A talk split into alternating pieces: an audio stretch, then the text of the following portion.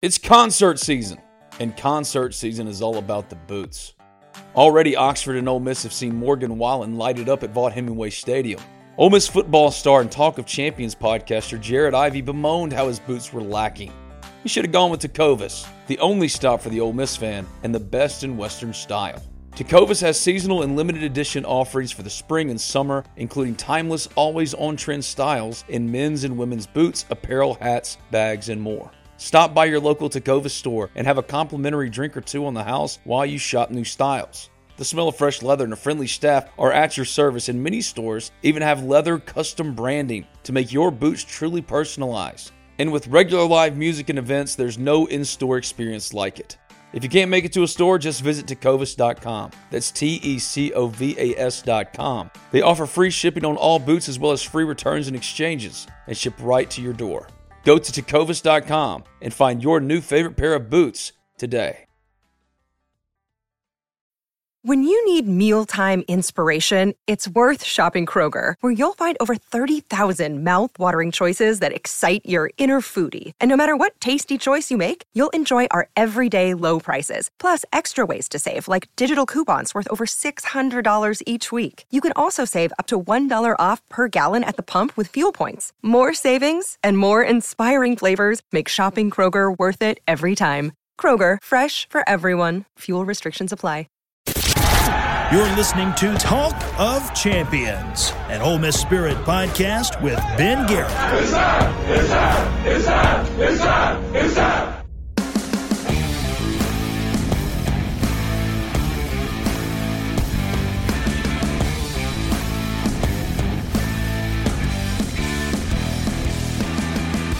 Is Talk of Champions. I'm Ben Garrett at Spirit. Been on Twitter. No Bradley Sal today. If you listened on Tuesday, Brad is in Dallas.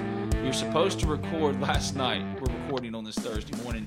Is me and Collin Brister. That was terrible use of the English language, but that's what's happening. Collin and I are recording on this Thursday morning, but Brad and I were supposed to record on Wednesday night. I completely forgot and went and played poker and lost a lot of money.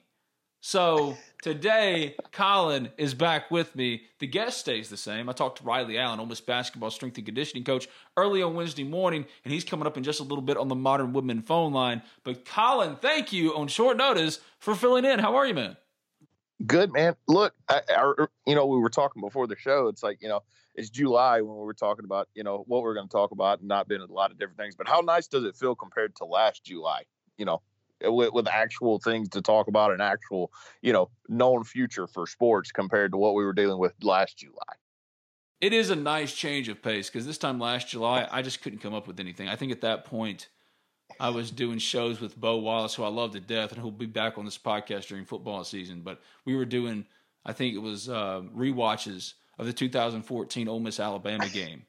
I mean, at that point, there was just nothing on the horizon. Maybe I think baseball was coming back at some point, and you had basketball in the bubble. But as far as football was concerned, a lot of unknowns in July. I don't think we really knew anything until late, late this month. So now knowing what's coming, it's definitely a good change of pace. It's exactly what we wanted. It's really funny though. This Thursday morning has been such an adventure for me, and and I don't have any problem sharing this with anybody. Look, I'm pretty much an open book on this podcast, but I deal with panic attacks and I deal with mental health issues all the time. And this morning, I take medicine, and I didn't take my medicine yesterday. This morning, I woke up and I'd forgotten that my wife and kids were going to Memphis shopping. I woke up alone and I just like start freaking out, freaking out. Oh God. Oh my God. And the last time I had this kind of a panic attack, because I've been good about controlling it, suppressing it.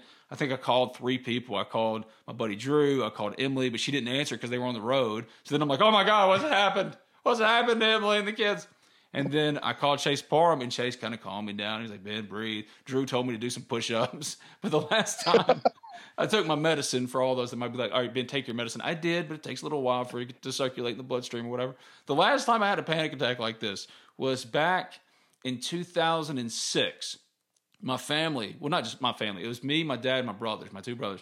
We went to the Super Bowl in Miami because my dad's one of those Ole Miss guys that, yeah, yeah, he loved Eli, but he loved Peyton, right? It's that weird dynamic that Peyton was the one that got away, the prodigal son that got away, that was supposed to lead Ole Miss out of the doldrums, out of the ugly years of Billy Brewer and probation and put Ole Miss back on the map, and then he went to Tennessee. So while he should be celebrating Eli and going to Eli's Super Bowls, we went to Peyton's Super Bowls. So we went to the Miami Super Bowl between um, the Colts and was it the Bears? Yeah, I think it was the Bears. Yeah, Bears. And um, the best part of it for me, because I'm a Cowboys fan, you all know this, is I got to actually watch live Prince, God rest his soul, play Purple Rain in the freaking rain. So that was the highlight for me. My dad and all them, they celebrated Peyton winning a Super Bowl. I didn't care. I could not have cared less.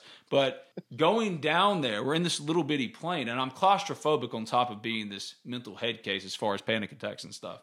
And um, we get in this little plane to Miami, and it's one of those deals where it's like a two seater on each side and there wasn't yeah. anybody in the plane. And I'm I don't even think I'm 18 at this point. Maybe I'm 18. I can't remember. So we're sitting on the plane. I'm underage, is what I'm getting at. We're on the plane. The door closes. I start freaking out, Collin. Just freaking out, like, oh my god, get me out of here, man. And my dad, being my dad, turns around and goes, just put some cold air on your face, let it blow in your face. Well, that didn't work. Control your breathing. Thanks, Dad. Never thought about that one before. And he's like, okay, just go to the back of the plane, kind of stretch out, whatever. I went, okay, fine. So I go back there. Nothing is helping. And the stewardess, God bless her, walks up to me and says, What can I do to help you? And I said, Beer. She didn't ask me my age. And look, everybody that knows me, I still got a baby face. I still get carded for everything. All right? I'm 35 years old, still getting carded for everything because of the baby face.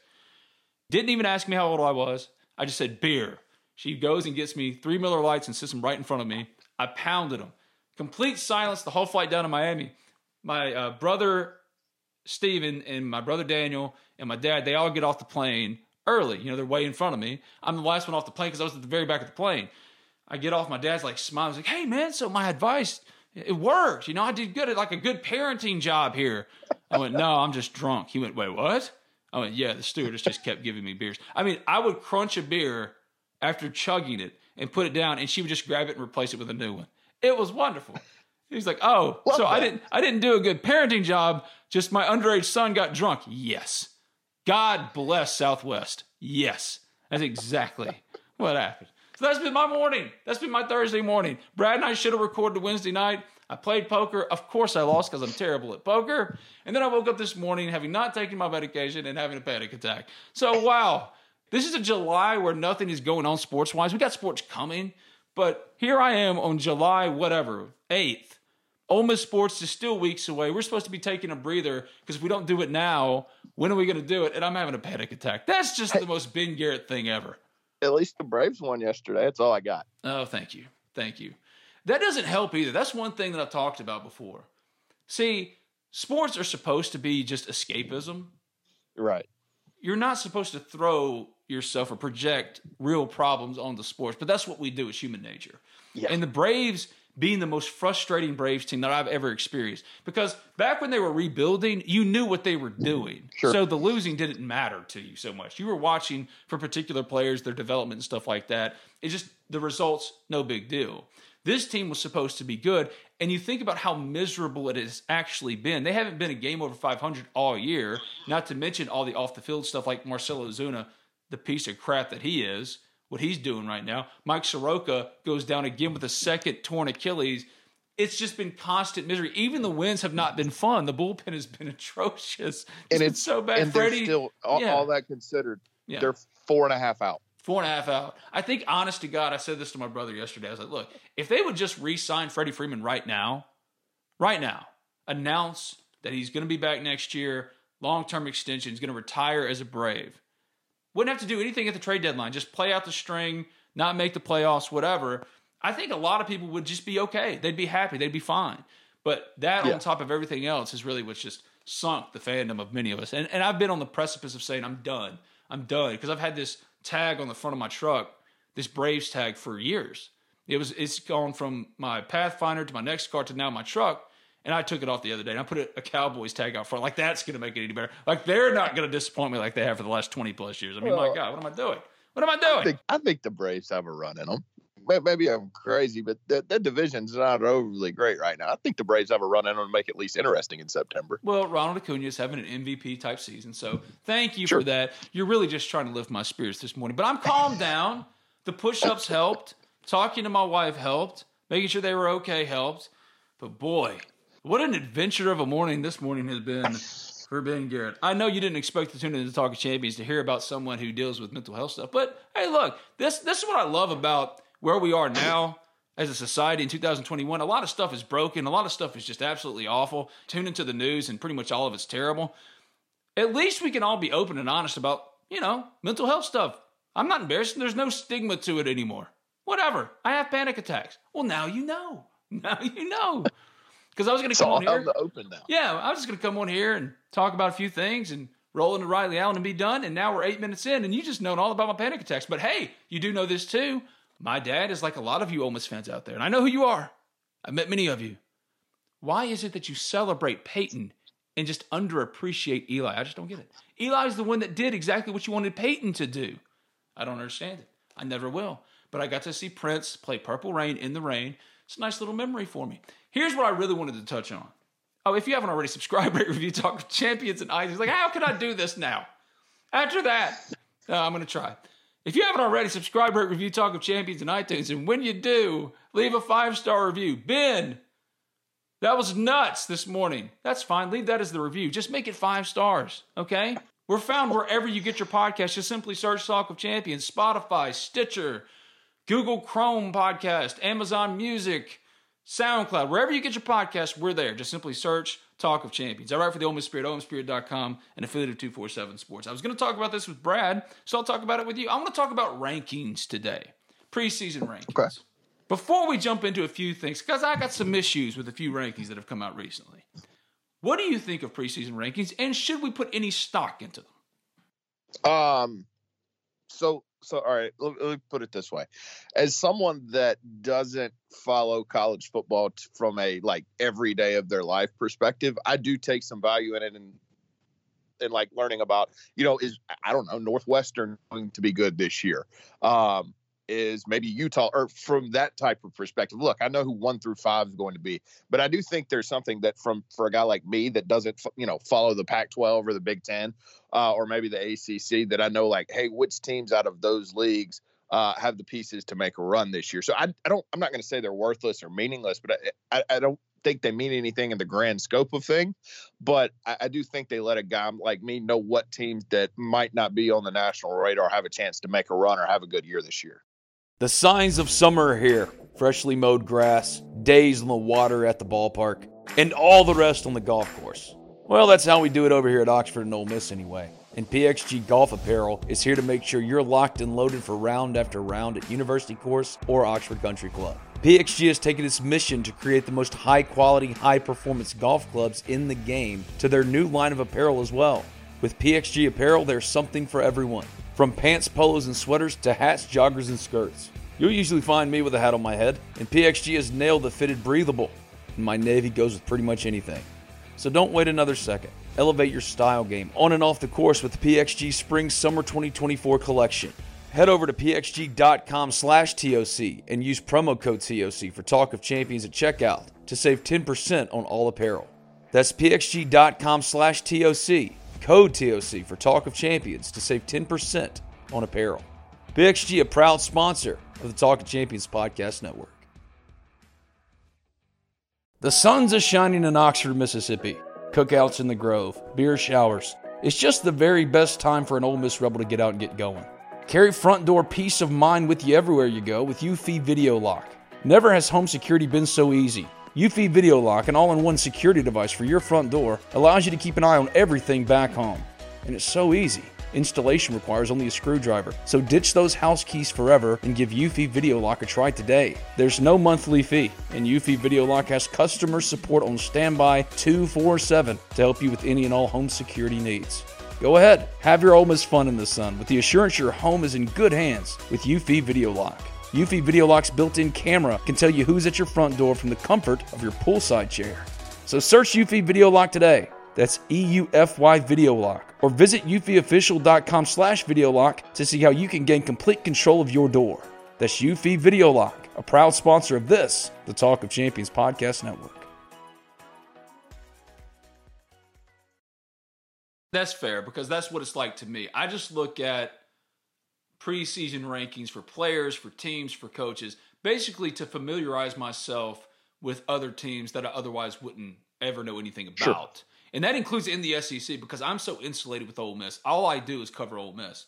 Last year, I think I watched two games, two, the national championship and some game. I think it was an LSU game. I can't remember. It was, a, it was the, one of the better games, um, regular season games of the season. I don't remember which game it was, but I watched two games that were non Ole Miss games, two, and that is very much out of the ordinary for the typical college football person. But I'm just so inundated every single day with Ole Miss stuff that I, I just avoid it, right? So going into the year, I get sent from my buddy Brandon Marcello. We're doing these 247 preseason predictions and rankings. I rank the SEC teams, pick the player of the year, all that stuff. Well, I don't know any of this stuff. So I got to go look at the rankings and know who the players are. Why is Alabama, for my brain, ranked first or second when they lost so much? Oh, yeah, because it's Alabama and they just retool. But who are the people? Who are the Right. people they're going to be relying on? There's no Najee Harris anymore, right? There's no Mac Jones anymore. There's no, you name it, DeVonta Smith. It- who pick a yeah. player, right? So I have to go look and see who these people are um, just to make sure that I'm not completely stupid. Now, if you ask me Ole Miss stuff, I can tell you about like the third team long snapper for Christ's sake. Sure. But when it comes to Alabama or whoever, no. And now if you try to ask me about USC or I don't know Cal, Oregon, I got nothing, absolutely nothing. But I was looking at some rankings earlier this week because I knew I wanted to talk about rankings. And I first looked at CBS Sports, which owns 247, ranked the 14 SEC head coaches. Now, obviously, number one is who? Nick Saban. Right. Sure. Who do you think number two was? Uh, I would guess Jimbo. Which doesn't make any sense to me. It was, which doesn't make any sense to me. And that's where I first had my number one issue before I got down to the real issue that we're about to Okay, touch well, on. who who would you have to? Kirby. I, the, the guys won a national title though. Yeah, maybe Dan Mullen. But the thing is, I don't I'm not very high on Jimbo. I never have been. Okay. And the reason why is he's not Gene Chizik. I'm not saying that. He's not. He's a much better head coach than Gene Chizik. He will always be winning at a high enough level to where everyone will respect him. But look, lightning in a bottle with Jameis, they won. But when his great offensive line left, he tanked and got out. He knew when to Yeah. get out before the bottom fell out. Those were his teams. And it's not like he's elevated Texas A&M since he's gotten there. Yes, they've been competitive, they've been good, but everyone thought that Jimbo getting there would elevate Texas A&M to being the every year number 2 contender to push Alabama and it hasn't been that. And he had a tenured head coach, I mean excuse me, he had a tenured quarterback in Kellen Mond and didn't do anything of really note to contend with Alabama. So putting Jimbo number two, I get it, but I think if you don't provide the context of what Jimbo's career has been, you can take issue with it. Anyway, number three was Kirby. Good. Look, I get the gripes with Kirby. I do. Number four, Dan Mullen. I would have ranked Dan two or three. I just think very highly of Dan. Number five was Ed Orgeron. He's still riding the national Oh, championship. Fine, fine, fine. But let's not all pretend that Ed Orgeron isn't going to just plummet down those rankings. No, he actually is Gene Chizik. So Yeah, that's fair.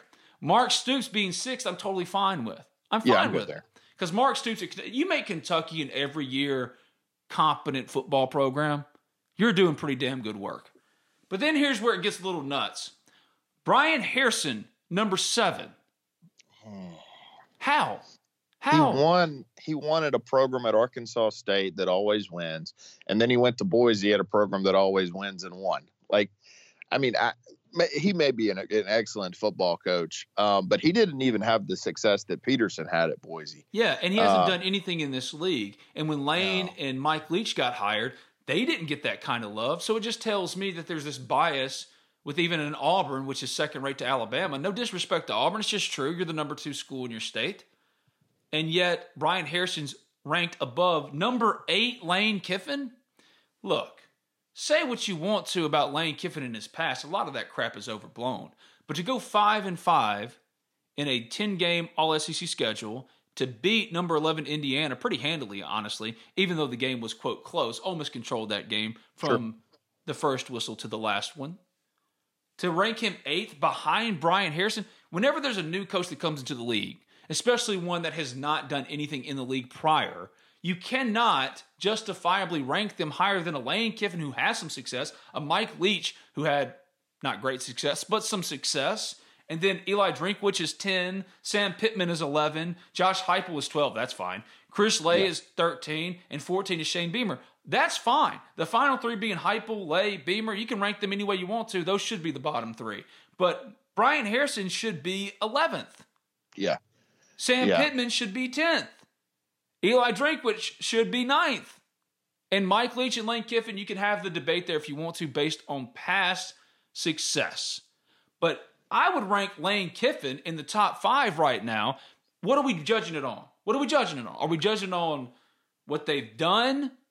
Are we judging on what they've done and what they could be, what they could do, what the preseason rankings are?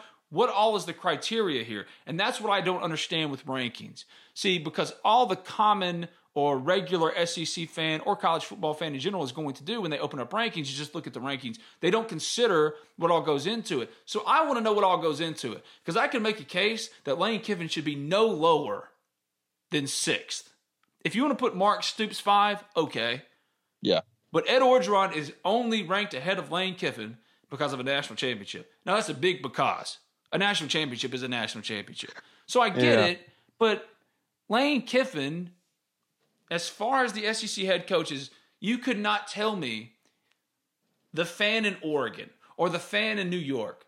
Are there college football fans in New York? Okay, how about Probably this? not. The fan in Chicago, the fan in Nebraska. Name me three SEC head coaches. Just three. Nick Saban, Jimbo Fisher, or Dan Mullen, or whoever. But Lane Kiffin's going to be one of the first ones they mention. Yeah. Um, it's, I, I think anyone that has any, you know, common sense, if you said, hey, you get to pick a human being to lead your program, uh, you get Lane Kiffin or Ed Orgeron. I don't really think there's much debate, Not a debate. you know, so, um, and, and I don't think that I like if you ask me, hey, you get Mark Stoops or Lane Kiffin to lead, lead your football program. I'm, I'm taking Lane, but I'm not necessarily faulting the guy that, that takes Mark Stoops. Um, but yeah, like like Bryan Harsin, like what what are we discussing? what are we doing? What are we yeah, doing? at that point. um, so yeah, I think sixth is is where I'd have him, and and I would have you know Mark Stoops fifth, I believe. Um, Well, in a Yeah, the- culture that is completely conspiratorial across the board, not just in sports, I usually don't buy into too much. But it's getting really hard not to believe that there's a little bit of anti Ole Miss bias out there for whoever does rankings or anything. If Lane Kiffin was the head coach at, I don't know, LSU, Auburn? Florida, Auburn, Auburn. If LSU or Auburn had hired Lane Kiffin, had Arkansas hired Lane Kiffin, do you really think he'd be eighth in a ranking by CBS Sports? Honestly, no. no, No, no. And I've never really bought into that, but the more and more things that have happened over the last couple of years, I can't really deny them anymore.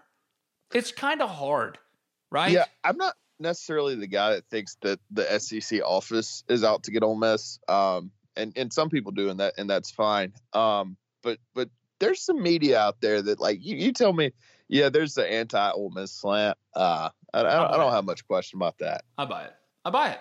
I buy it. Yeah.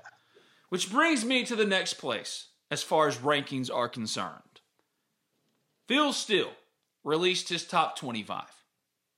Mm. Oklahoma was number one. Spencer Rattler, I get it. Lincoln Riley, Oklahoma returns a lot. Oklahoma always is going to let you down at the end of the year. If you think Yep. is going to win a national championship, that's on you. They're going to let you down.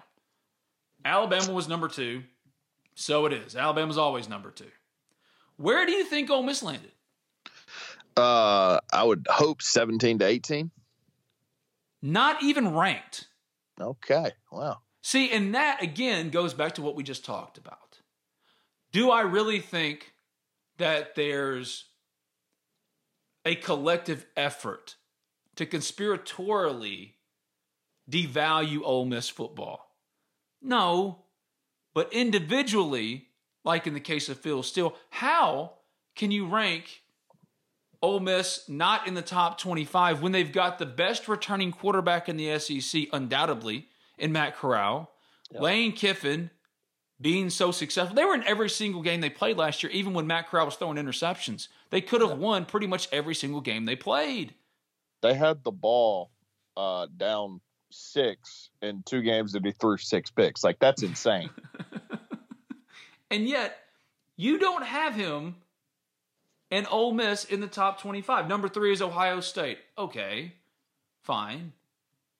Clemson, number four. A lot of this is based on what they've been and how they always end up in these places. Sure. I get it. It's fine. Georgia's fifth. Okay. Texas A&M is sixth.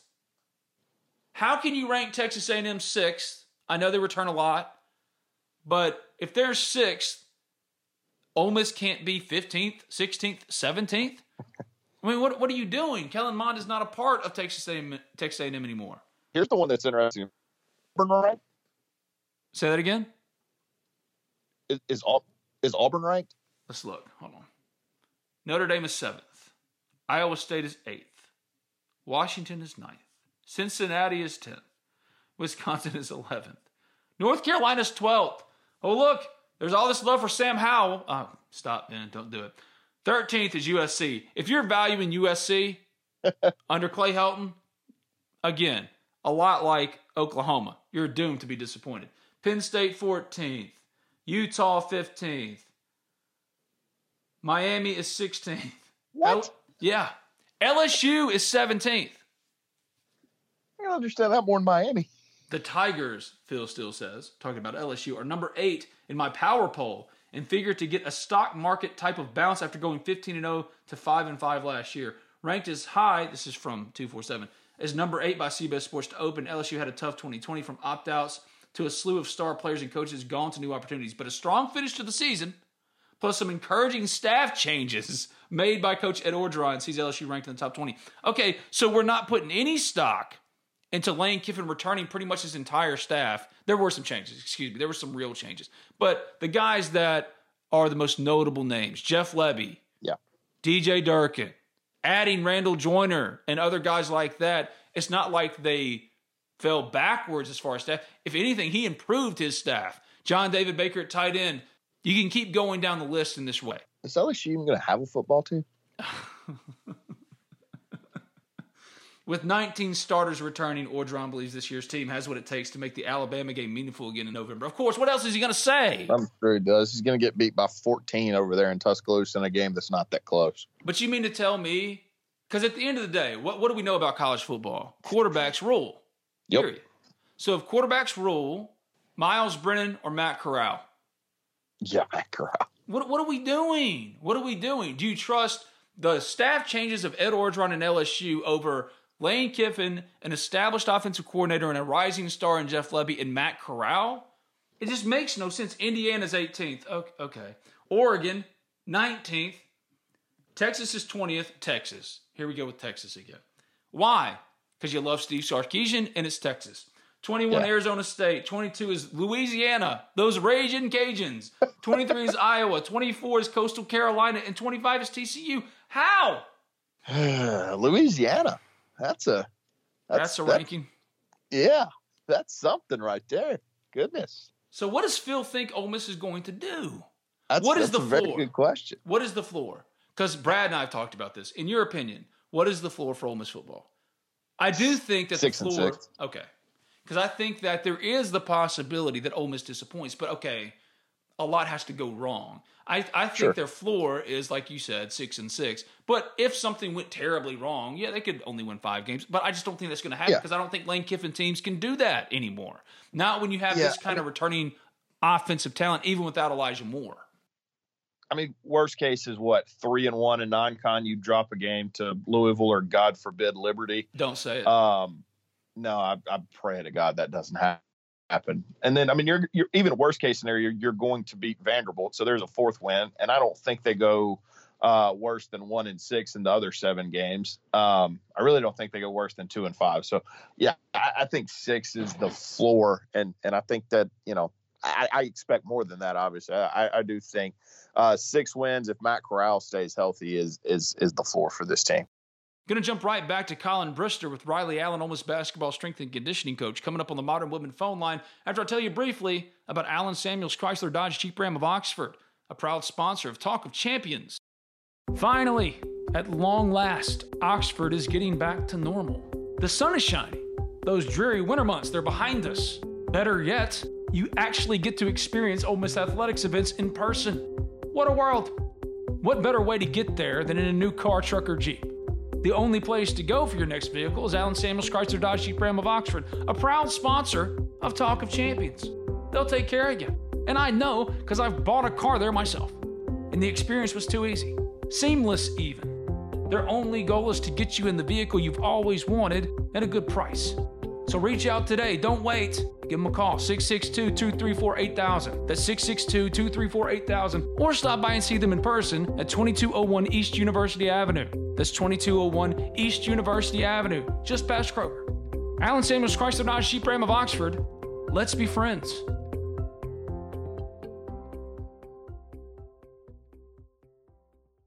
Look at the schedule. You open with Louisville. Sure. You should win that game, but it's losable. Yeah. Okay, that's a toss up. Let's just call it a toss up because we don't know okay. exactly what Ole Miss is going to look like, what it's going to be. Austin Peay, you're going to win that game. Yep. Tulane, you're going to win that game. At Alabama, we don't know what Alabama's going to be, but we assume Alabama's going to be good.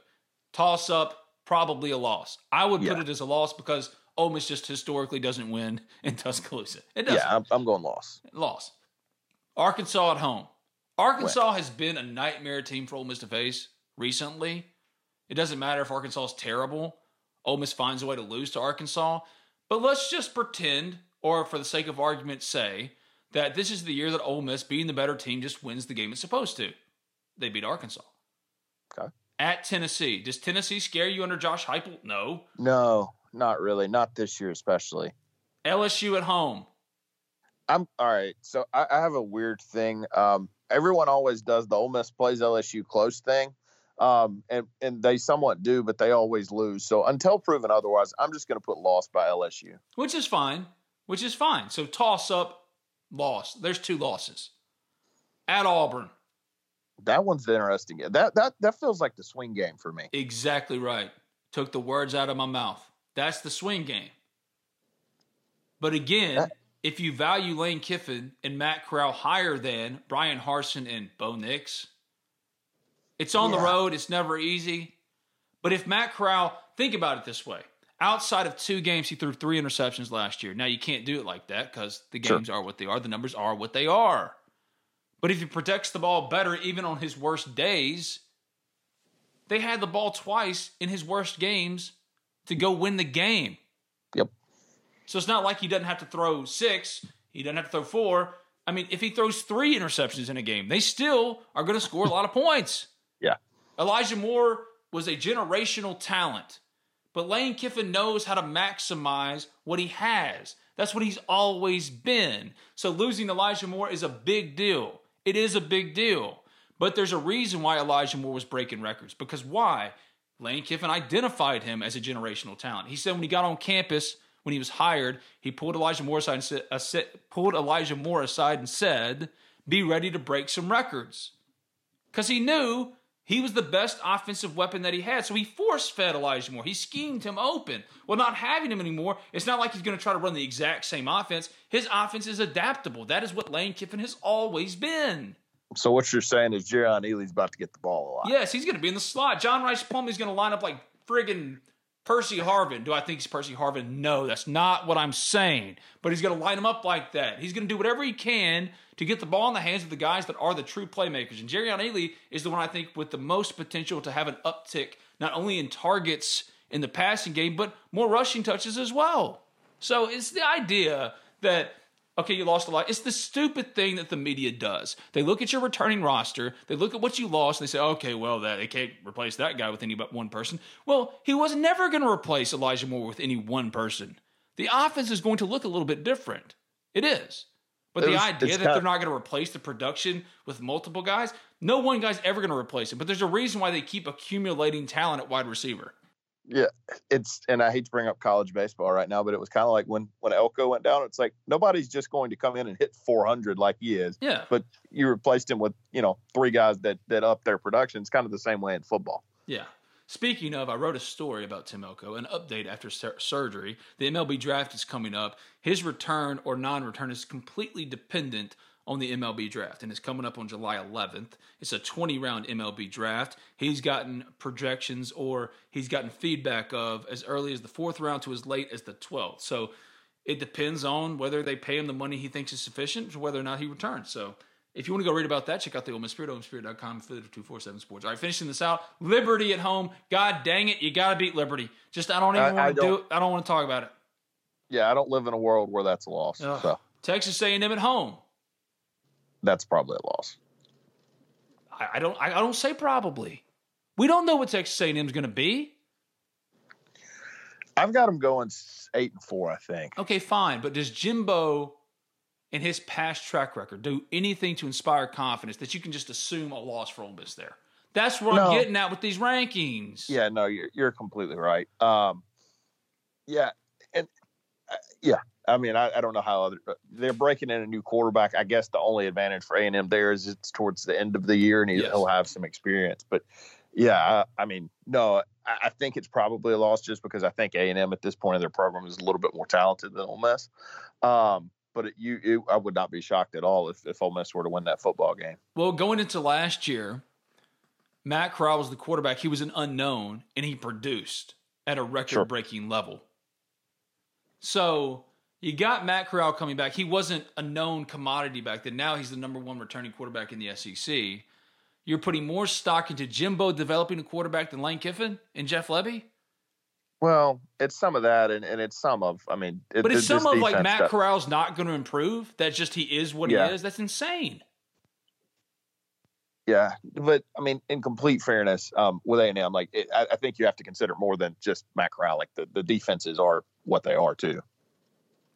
We don't know what Ole Miss is going to be defensively, and That- losing yeah. Jaquez Jones does matter. It matters. Let's not pretend and whitewash away that that that doesn't matter. It, it matters. It matters.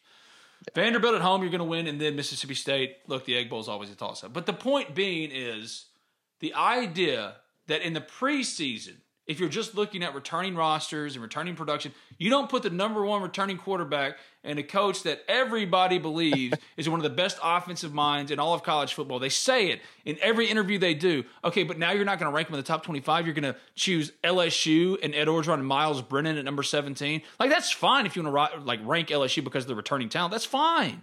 But you don't leave Ole Miss out at the expense of Louisiana and Louisiana. Coastal Carolina. I mean, this is insane. Like, what what are we even doing here? And the last one, and this is my favorite one because I have a lot of respect. I really do for Pro Football Focus. I read their stuff all the time. They rank the top 50 players returning in college football. Number one, Spencer Rattler. Okay, cool. I disagree, but I do would too, take but I the get it. North Carolina. I, I get it though. I get it. A lot of people believe going into the year, Spencer Rattler is the prohibitive favorite to be the top quarterback in the country and to be the number one overall selection in next year's draft. Fine. Now, I don't agree with it because I believe the best returning player in all of college football is Derek Stingley Jr., who's number two. Whatever. But then I keep going down the list. You got your first quarterback. Your second quarterback comes in at number, forgive me, I'm doing this as we record. Sam Howell, number 12. Okay, fine. Fine. Next quarterback comes in. I don't love Sam Howell. Like, what's the love? What's the Oh, infatuation? What? Why? Man, I don't. wa- I granted, I don't watch a lot of North Carolina. I've watched very little, if none, of North Carolina, and I still have my Phil Longo. I don't want to call it hatred, but just not a big Phil Longo fan. He's done good work. I'm just never going to forgive him for the lack of success of almost offensively. so Fair what's what, what's the love affair with Sam Howell? Um, I mean, big time arm, extremely mobile. Um, he's I've seen him make every throw. Um, You he- just described Matt will- Corral. I, I agree, but I think Matt Corral's really good too. Um, I mean, he willed the, that team to an Orange Bowl last year, so Okay. uh, I, I'm I'm a big Sam Howell fan. Okay. The next quarterback, 23, D'Eriq King. I like King, but he's not better than Matt. You might be wondering, where's Matt Corral? We're getting there, trust me. Looking for the next quarterback after D'Eriq King. Hmm. A lot of edge guys, a lot of centers, more edge guys. Cornerbacks, linebackers, safeties. We're in the 40s now. Uh,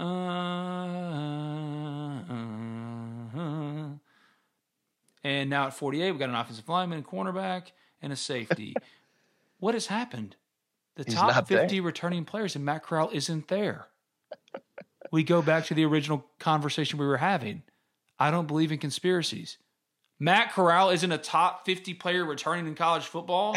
You have three quarterbacks, three, and you put D'Eriq King at 23? Based on what? He's the best quarterback in the SEC returning, and, and D'Eriq King's coming back off a torn ACL. Um, I, that, the best one, quarterback returning in the SEC isn't a top 50 returning player in college football. If Matt Corral played for Alabama, LSU, doesn't matter, where the hell do you think he'd be ranked? Yeah, like six. at, at the lowest, 15th. At the lowest. But no, let's not pretend that he'd even be that low. He'd be a top 10 player. Yeah. It's because yeah. it's Ole Miss. I love that, though. I've said this before, and I mean it. If you're an Ole Miss fan, you should love this because it makes it way more fun when Ole Miss, if it does what we think it does, finds success, wins seven to 10 games, wins a bowl game, puts up huge stats, and Matt Corral's a top two round pick. It makes it way more fun because you yeah. get to be the bad guy. Embrace being the bad guy. It's fun to be the bad guy. If everyone is going to devalue you, if everyone's going to say, well, it's Ole Miss, and it's always this way, screw it, embrace it. Being the bad guy is fun. If they want to put you into a particular role, at some point you just accept the role and you roll with it, right? Yeah, I'm fine with that. Man, just be the Oakland Raiders or now the Las Vegas Raiders. That's what they used to do. just embrace being the bad guy. Lane Kiffin sure. is the perfect head coach for this because Lane Kiffin, he takes shots at other coaches that no other coaches do. He has fun with it. He trolls. He's the perfect coach for a team like this that's going to have a gigantic chip on their shoulder. And I hate that. It's cliche. I get it. But come on. I know these are only three rankings, but it couldn't be more obvious that national media types, being the hive minded group that they are, they're devaluing Ole Miss going into the year. Preseason rankings are junk. Because honestly, if you were doing it based on just simply returning talent, what teams could be, past production, past numbers, all that stuff, if that's what you were basing it on, there's just nothing you can justify it with to leave Ole Miss off of any of these rankings. But here yeah. we are. Ole Miss again the, the five and five team that upset number eleven Indiana somehow isn't ranked. But Indiana's back in the top twenty-five. Yeah, it's big stuff. Big stuff. Ah, this has been a very interesting edition of Talk of Champions. July eighth is not supposed to be this intense. It's not. But this morning, your friend Ben just had an experience. I had an experience. so Thanks for filling in, man. I enjoyed it. Okay, here you go. I asked this to Brad. I asked this to you. All right, what are you most looking out for? It's Thursday for the next couple of days in Ole Miss sports. Is it the MLB draft? Ooh. Is it what? What is the most yeah, Ole Miss yeah, well, story for, to be watching? For me, it's for me, it's the draft. Um, what is you know where does Jackson Jobe go? Um, I'll ask you this. I mean, you because you know more than I do. At what number does Jobe get drafted? Do you start to wonder? Like at, at, top five, I don't even think we're having a discussion. What's the number where you start to wonder could that kid show up? Twenties. Twenties. Okay. Yeah. Okay. I know he's moved in at Ole Miss, but that's because it's July. That's a typical thing. That's what happens. He's moved in. It's July. Usually this is in June. The guy's going to be a top 10 pick. He's been mocked as early as number three. He's the top prep arm in the draft. Jackson yeah. Jobe is not going to be at Ole Miss. And guess what?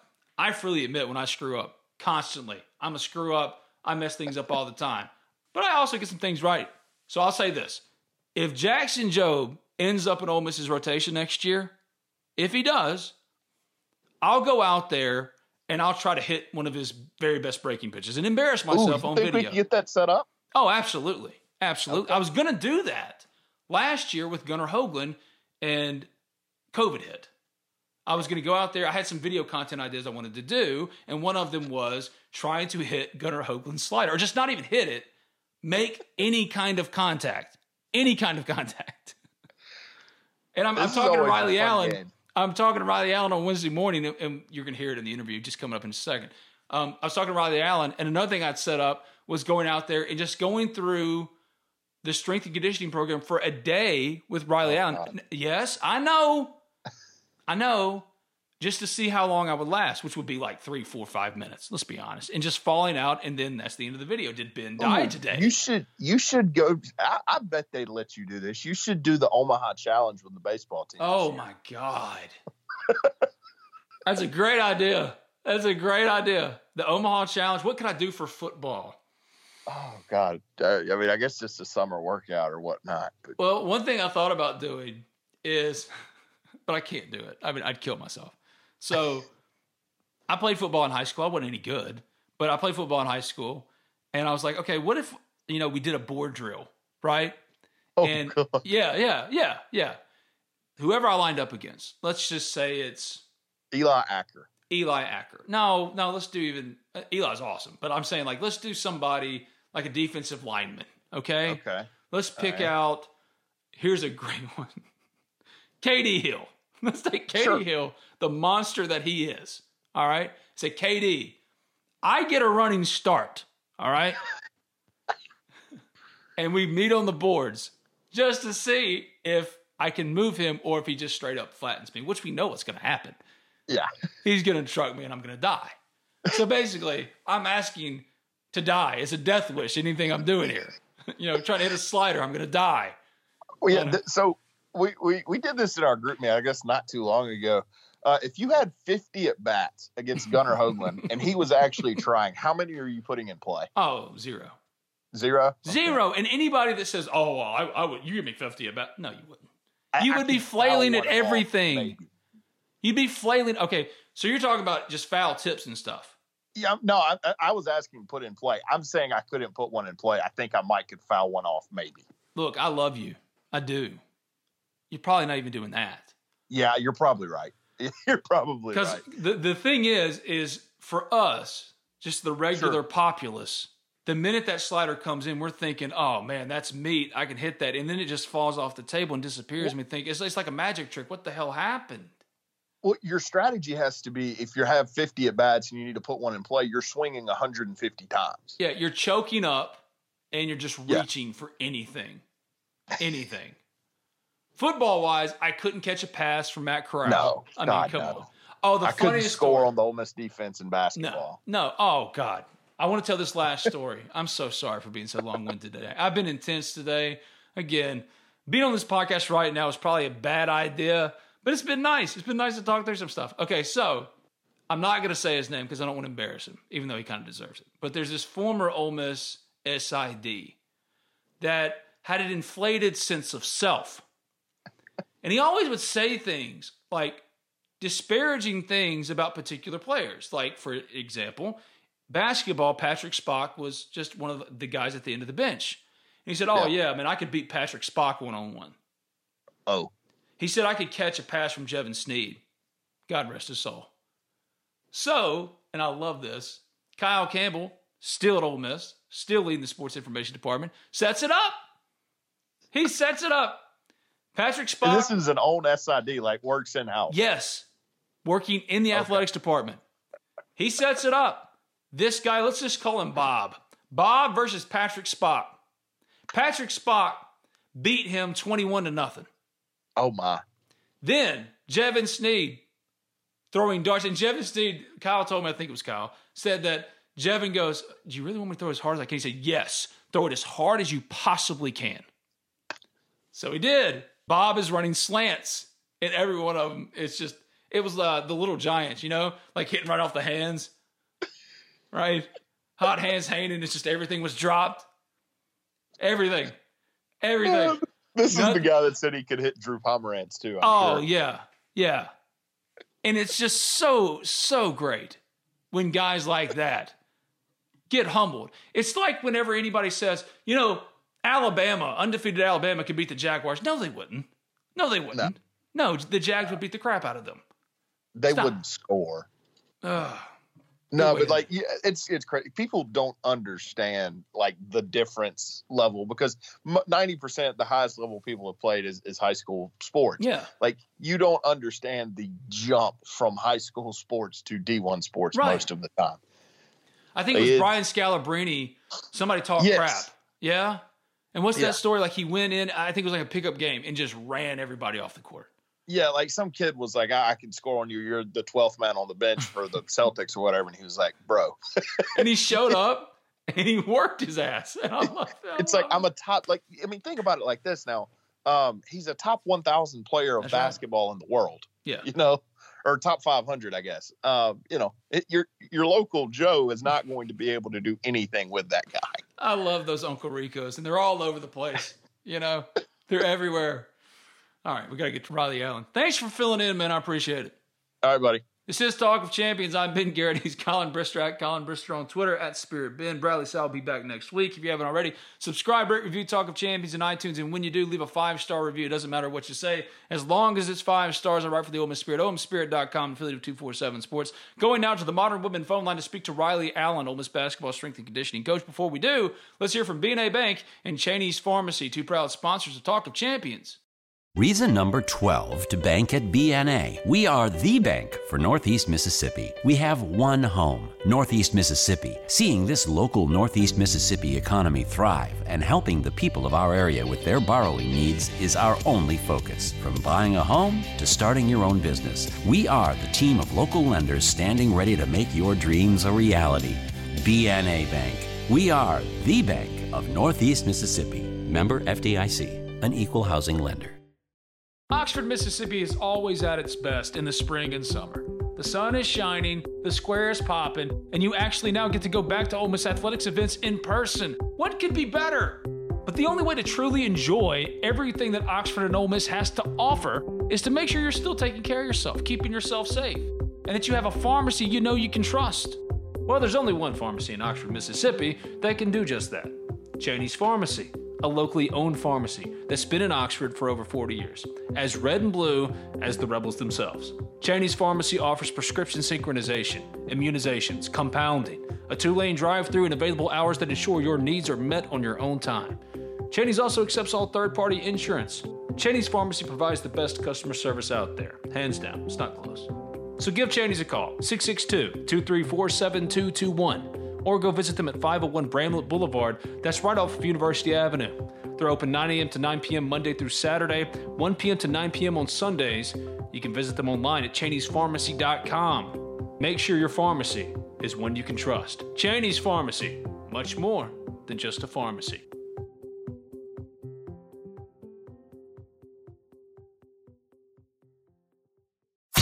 The Modern Woodmen phone line. Cool, we'll talk. No big whoop. No big whoop.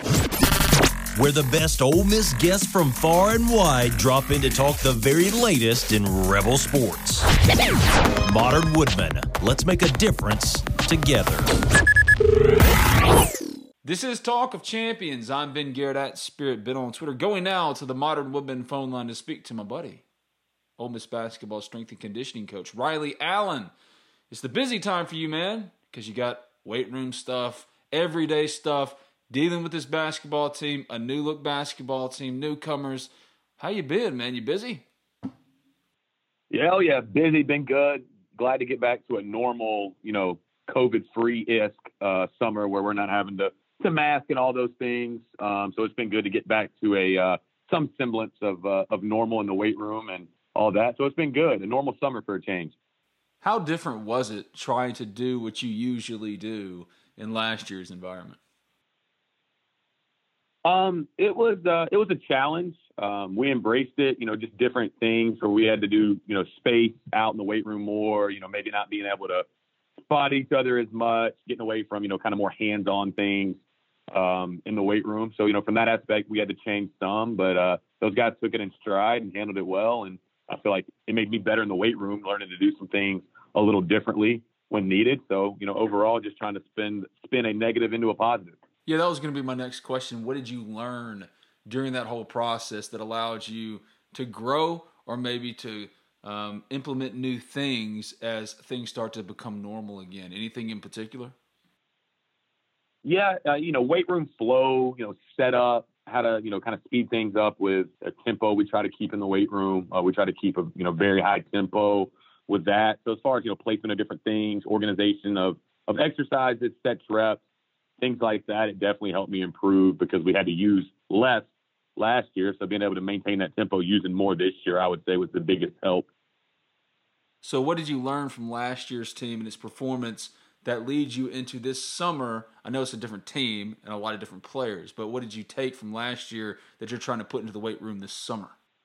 I mean, I wouldn't say so, just because I mean, it's practice, and from those things, it was you know fairly normal. You know, obviously spacing out on the bench, and you know having to do film on the floor and those sort of things. But as far as you know, watching the guys and and learning things, you know, I wouldn't say any more than a normal year. You know, if anything, just getting to you know spend more time with those guys, um, just because of some of the protocols and things we had to you know use. I would say you know that might be the best, you know, the biggest thing that I learned from last year. But as far as watching practice, watching games, you know, nothing as far as that really changed.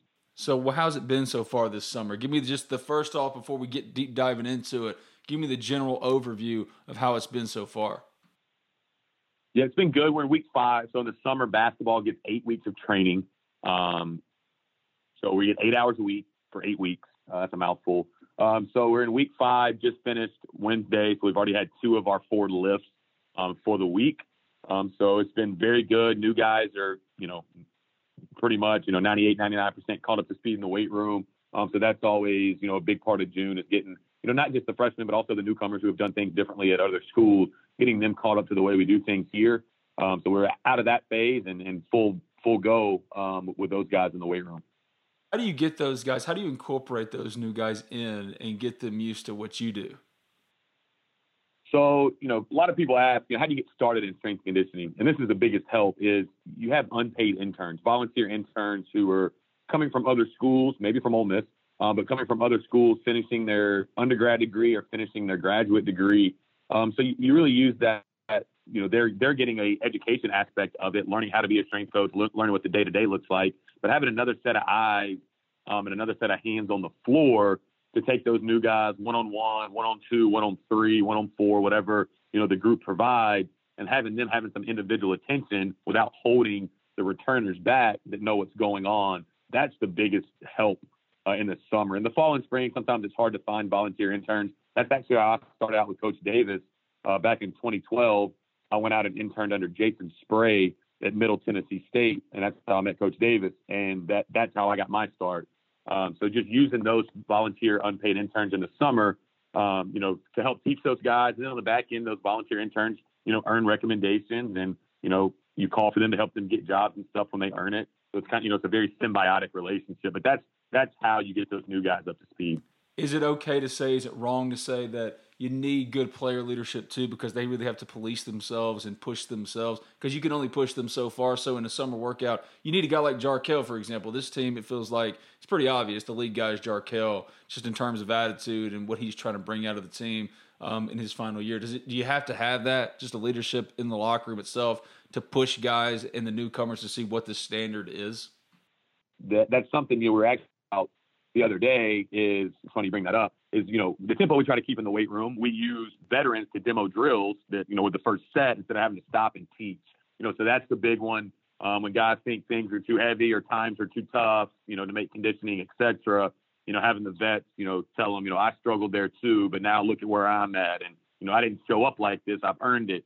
Uh, so you know, those conversations, and a lot of times they happen, like you said, in the locker room more so than the weight room or on the floor. Uh, but but you know they're happening, and, and, and that that's a huge part with the returners. You're absolutely right. All right, so what are the workouts? So uh, if somebody showed up and they just watched you on a Monday or a Tuesday, Wednesday, whenever it was, what are the days like and what are you doing? Yeah, so again, we're going four days a week right now. It kind of changes based on, you know, class schedules from June to July changes, you know, coaches recruiting, um, you know, there's some Thursdays and Fridays or Fridays, Saturdays, whatever it is. I'm not sure. So that will change the schedule some, uh, but we're going four days a week right now. The emphasis is on strength, power, and speed. Um, we are doing some conditioning, but they're getting a lot of conditioning on the floor with Coach Davis four hours a week. You know, it's basketball specific conditioning. Um, so our conditioning is more um, fan bike, the assault bike driven. You know, if you see the guys, you can ask them about the bike, see how much they just absolutely love it. Um, so we use bike. We'll go to the pavilion. We'll do some ramp runs on that ramp that goes uh, down to the, the parking pit, kind of in between the football field and the, and the pavilion. Um, so we'll do a little long, longer distance, mile, mile and a half stuff outside. Not a ton, um, but a lot of sprint work, repeated sprints, um, agility drills, you know, matching guys up and, you know, tracking wins and losses across eight reps, uh, making them compete from things like that. And then uh, one of our biggest speed things is we, we do laser time, three quarter court sprint like the NBA combine weekly. Um, and then the other one is it's old school playground races. We call it speed school. I've been tweeting some of that stuff out Is we'll, we'll pair them up based on their speed capabilities. Uh, between four to five guys a group. So usually got three groups, and it's old school playground. You know, first one through half court wins, last one's the loser. Um, and just you know, not a lot of thinking, just competing, running fast. You know, you want to get fast, run fast. There's obviously strength and and technique and mechanics and things like that with it, but a lot of it is just you know tapping into that top end speed or top end acceleration more often. A lot of times, you know, that's the missing piece um, for speed work. So that's the main thing we're doing. Uh, we're total body every day in the weight room. You know, it's not a bodybuilder upper lower split, anything to that degree. It's total body every day. Um, so we're getting some type of conditioning and speed work, you know, daily, and then of course all four days we're getting some type of lift. Every single strength and conditioning coach I've ever known has always had just one particular drill or um, sprint, whatever it might be, that they've kind of thrown their personality into. Is there any Riley Allen special, no matter what changes year to year, as far as how you construct the workout? This is what I always incorporate because it's something that the Yeah. kids enjoy. Yeah, what's your thing? What's your thing? You know, that'd be interesting. I'd like to see what some of the guys would say on that. Actually, um, you know, there's a couple of things. Um, one thing that I do differently than most is I do a lot of uh, weight vest vertical training. Um, so we'll put 10% of their body weight in a weight vest, and we'll do sets of somewhere between, you know, sets of two to three, but getting, you know, eight, nine, ten total reps um, in a day.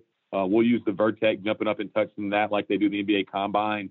Uh, we have some jump mats that you just literally jump off the mat, land back on it, and gravity's constant. So however long you're off the mat, it gives you a reading on your vertical, and they're actually really, really accurate.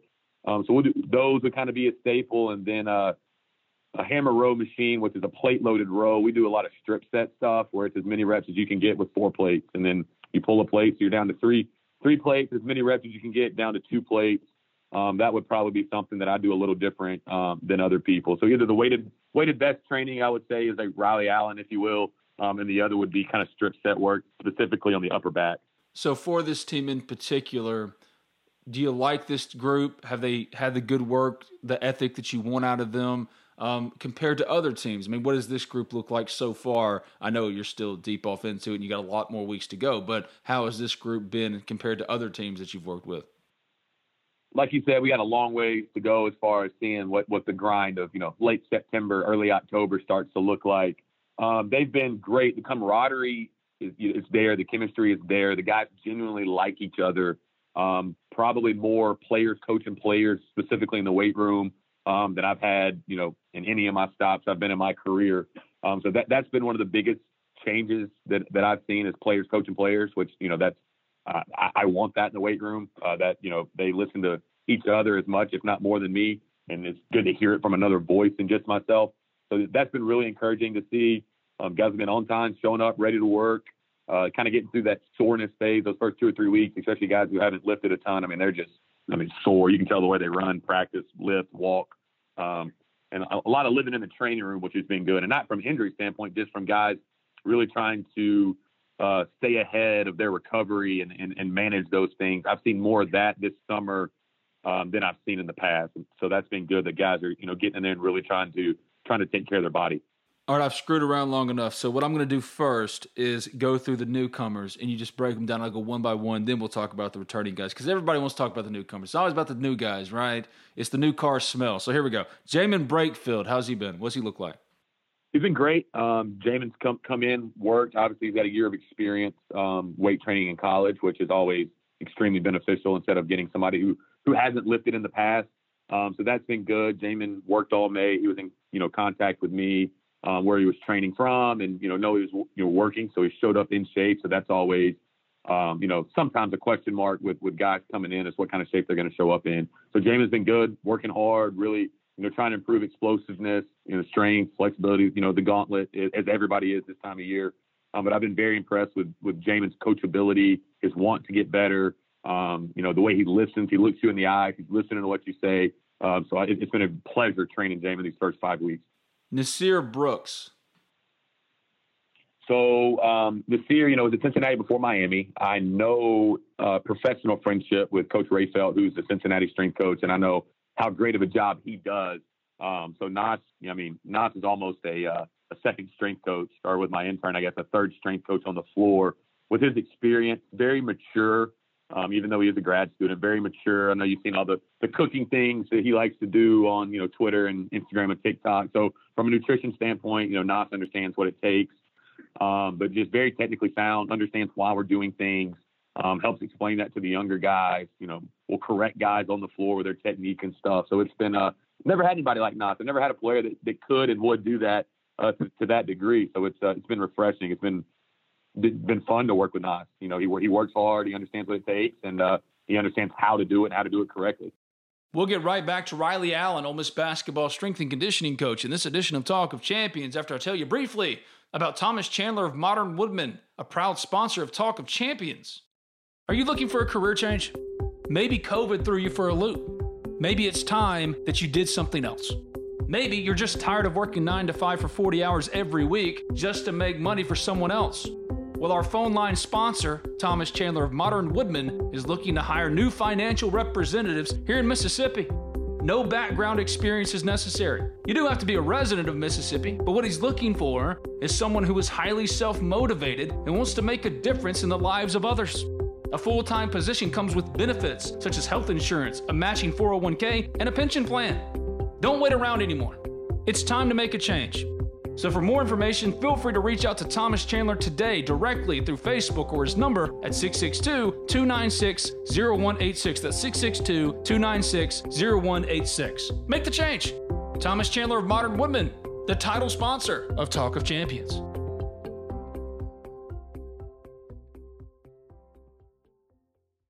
Yeah, I got to get with him and I got to get with you because y'all got to get me right on this nutrition stuff, man, because I'm a disaster. I'm trying. I just I don't know what the hell I'm doing, man. We've been through this before. I think we did this the last time we talked, where you had to kind of give me a little bit of a workout, but now I got to get the nutrition aspect right. So what's like the dummies version for the? We're getting yep. off track here, but what's like the dummies version for somebody that's listening right now? and They're like, okay, I'd really like to hear what Riley Allen would say about nutrition. Okay, what would you say for somebody that's just like, I'm trying to get in decent shape? What would you tell them first about nutrition? Oh, you're trying to get me out of out of my wheelhouse. I'm a strength coach, not a nutritionist. I know. I know. Um, the, I, you know, a lot of times what I tell people the first thing is, you know, are, are you drinking calories, juice, soda, other things? Um, you know, so try for two, three, four weeks. Try to drink nothing but water. And a lot of times that'll jumpstart people more than they realize. They don't realize they're consuming seven, eight, nine hundred calories and and whatever their drink of choice is. Um, so you know that's a lot of a lot of it from the jump. It's just hey, drink nothing but water for the first month, and then kind of you know reassess. Okay, that's simple. Just drink water. You, you, I think it's it, a lot. I think people try to overcomplicate this stuff sometimes, as far as just you know getting their body right. They just find get so overwhelmed about it. You know what I mean? And you just yep. You you know have a very colorful plate and drink a lot of water. I'm getting off track. Okay, back to what we're supposed no, to talk about. That's that's that's good. That's good there. Colorful plate and water go a long way. See, look, I'm not that dumb. I just don't listen to myself. Okay, back to what we're talking about. Tye Fagan um, you know, Tye, obviously, you know, people remember him from playing at Georgia. Uh, Tye, they, you know, especially upper body, um, but overall, Tye's a very strong uh, individual, especially guard. Um, Tye is, you know, very personable, same deal, very similar to Jamin, wants to be coached, um, you know, listens to what he's told and understands why he wants to do it and will ask questions when needed. Um, so, I mean, Tye, Tye knows his way around the weight room. And when, when our fans see him for the first time, I, I think that'll be a pretty easy, uh, pretty even assumption. Now, Daeshun Ruffin is the first high school All American, McDonald's All American signed um, for the program, and everybody's going to be paying attention to him, not only for that reason, but also because he's a local kid, an in state kid from Jackson. So, Daeshun, how's he been this summer? Daeshun's been good. Uh, first weeks were a little rough on him. Um, Daeshun, you know, spent some time sophomore and junior, I believe, training down in the D1 facility down in Jackson. So he's had some experience in the weight room. Um, due to COVID, uh, like a lot of these uh, high school athletes, didn't have access to a lot. Um, so he's getting back in shape. He's put on about 12 pounds.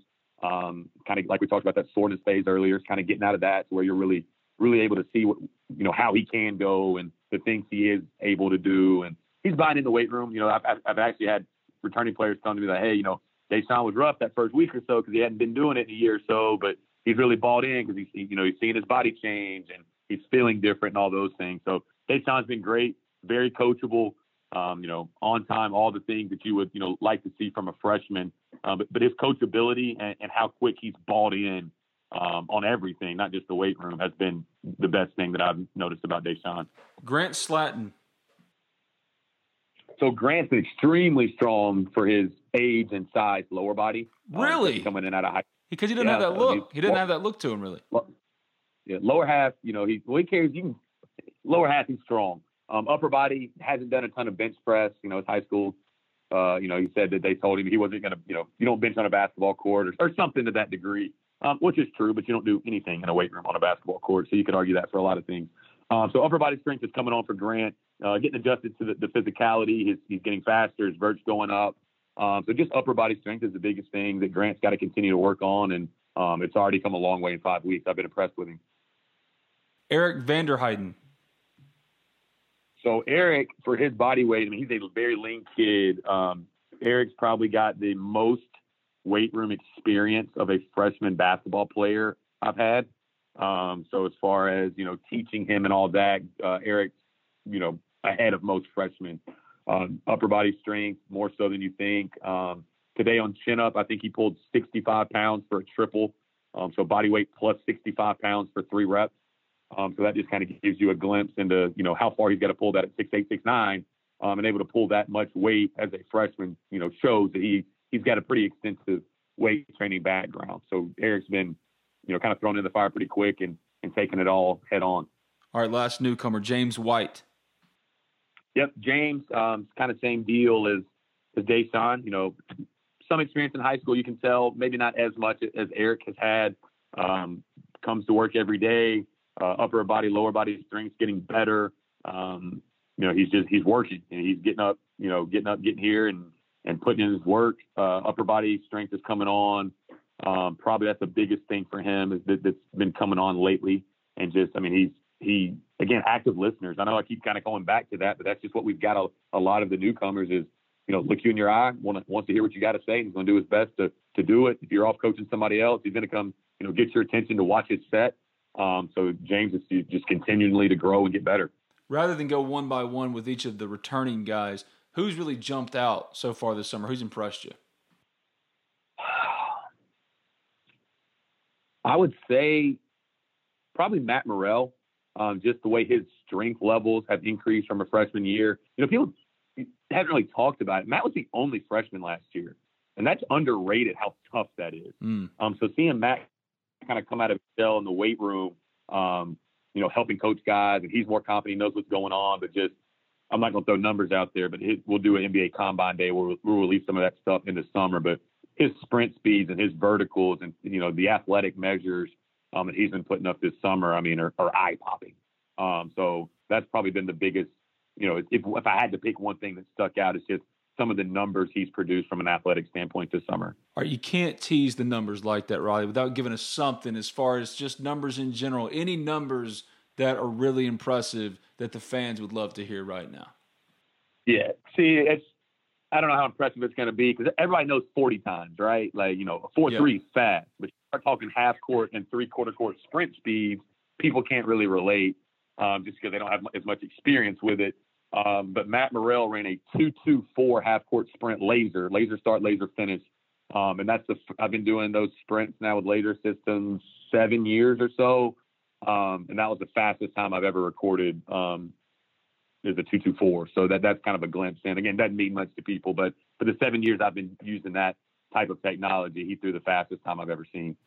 And what's the leadership been like? Just not just from Sammy, because I know he's a sophomore, second year guy, but Jarkel and the obvious guys. Has the leadership come from particular places, or have you been impressed with that? You mentioned that this is a group that's really had good camaraderie, one of the better groups yeah. in that respect. Anybody in particular really stepped up and been the loudest voice in the room? The biggest thing that I've noticed with that this summer is it's not just one guy, it's a group effort you know, a lot of times you've got a leader or two leaders. Um, and again, I'm speaking weight room, not floor, not on the court. Uh, but you got one or two guys who love the weight room, and sometimes it's not your best players. It's just maybe your biggest, strongest guy, um, or it may be, you know, your best player. It, it can it can vary, but it's been, you know, it's been a group effort. It's been, you know, if you know a, a newcomer's kind of, you know, gotten closer with one of the older guys, maybe that's the guy that's kind of leading them in the weight room. Or if it's a maybe a similar position when we're doing position specific work in the weight room, they kind of take over. So it's been it's been a group effort. It's been everybody, um, and that's that's been the best thing to see. So now, from this point forward, what can you expect? What can Ole Miss fans expect as far as what will be getting done and how y'all be preparing as August gets near, and then you're kind of getting closer and closer to being in season as far as workouts? Yeah. So again, finishing the summer, it's you know strength, speed, power. That's our emphasis. Um, getting into first week of August, September, um, we're still obviously going to try to get bigger, stronger, faster, but conditioning starts to change and look a little different from you know not as much you know bike and slide board work goes to more court stuff because we're getting ready for actual um, you know two two and a half hour practices or whatever's on the schedule for that you know going in the first couple of weeks of practice. Um, so that that's my biggest thing in September is you know you're trying to get in shape for practice. You're not trying to get in shape for your first game uh, from a weight room perspective. You know your last lift may be September 29th, 30th, somewhere in that range before your first official practice. Um, you know, so you're not trying to be in the absolute best shape October 1. You're trying to be in the absolute best shape November 10th, right? Um, so just trying to get guys in shape for practice um, kind of shifts to be a greater emphasis in September versus July. Uh, but again, it's always we're always chasing strength, power.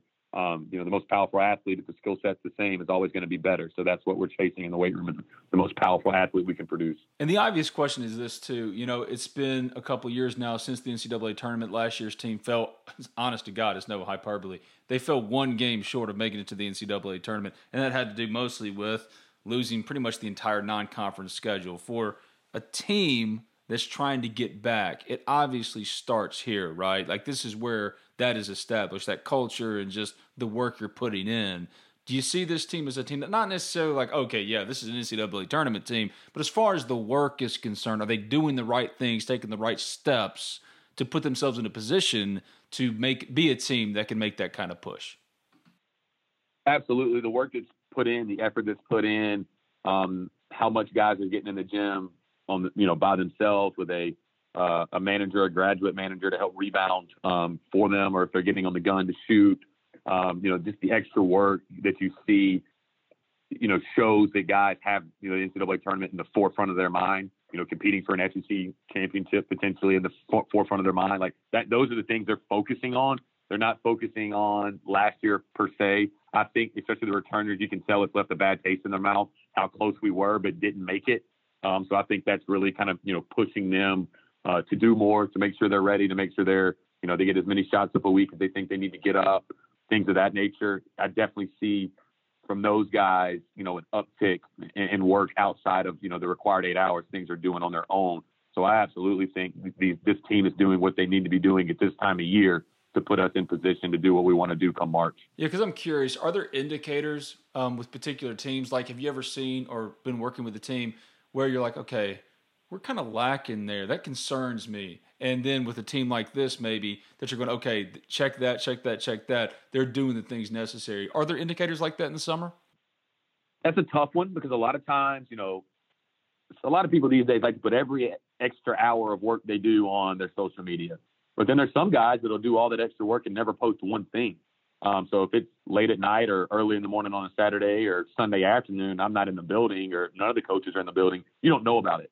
So that, that's a tough one to answer. You know, the biggest thing I would say that is an indicator for me is I kind of judge how guys interact. You know, is it two or three guys that are always hanging out together and then another two or three guys, you know, kind of clicked up or siloed off, if you will. And all you, I always see all these guys together. Um, again, talking with the camaraderie and, you know, what we feel like the culture is, is getting better is, you know, everybody likes everybody. Everybody hangs out with everybody. It's not, you know, these two or three guys only hang out with themselves by themselves. So that's been the biggest thing that I've seen and I would call an indicator in the summer. Um, but again, everybody in the country is doing their eight hours, and then it's how much work's getting done behind the scenes, and you don't always see that. So that's a tough one to answer. All right, last one. I'll leave you with this. You graduated from Ole Miss. You've been back home now for four years, leading Ole Miss basketball, strength and conditioning.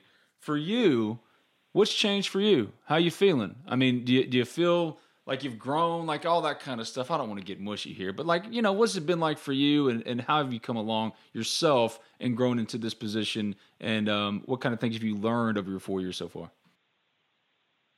Yeah, you know, I think, you know, on a personal level, you know, not only did I go to Ole Miss undergrad and grad, I went to Oxford Middle School and Lafayette High School. So I'm a, you know, a local, not just an Ole Miss uh, grad.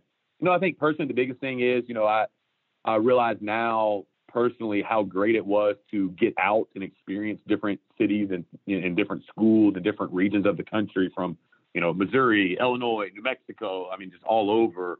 Um, that's been the biggest thing. And then just how dang happy I am to be back and how much more you appreciate Oxford um, once you leave. I mean, that that would be the biggest thing, you know, personally, and then, you know, professionally, it's just kind of, you know, you know, you sat in those undergrad classes in exercise science and such, and wanted to be, you know, a strength conditioning coach, and to be, you know, back here at your alma mater, and um, you know, trying to get Ole Miss basketball to places that it hasn't been in the past, is just kind of sometimes I got to pinch myself, like, is this real? You know, you, you talk to strength coaches, and a lot of you know guys want one of three things or some combination. You know, they want to be most, not all, but want to be Power Five, want to be close to family, or or want to be at their alma mater. And I've got all three.